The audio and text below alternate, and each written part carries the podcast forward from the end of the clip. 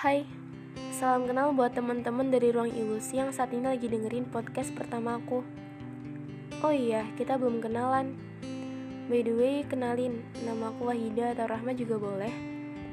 Mungkin banyak dari kalian yang gak kenal sama aku karena emang aku masih pemula banget dalam bidang podcast ini.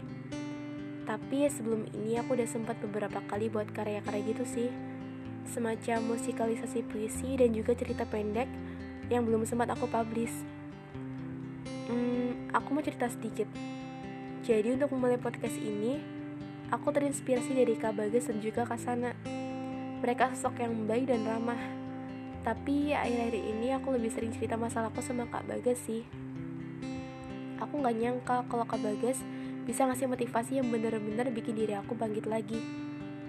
Kata seseorang, Kak Bagas ibarat kiblat untuk aku dalam jalannya seni puisi.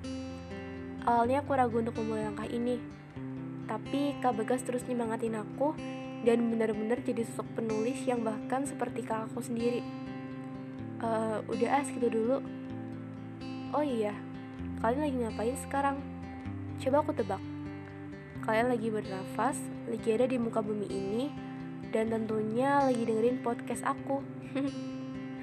Kok kesannya garing banget ya? Sini dulu ya. Sampai jumpa di podcast aku selanjutnya. Jangan bosan-bosan untuk terus dengerin suaraku. Selamat malam.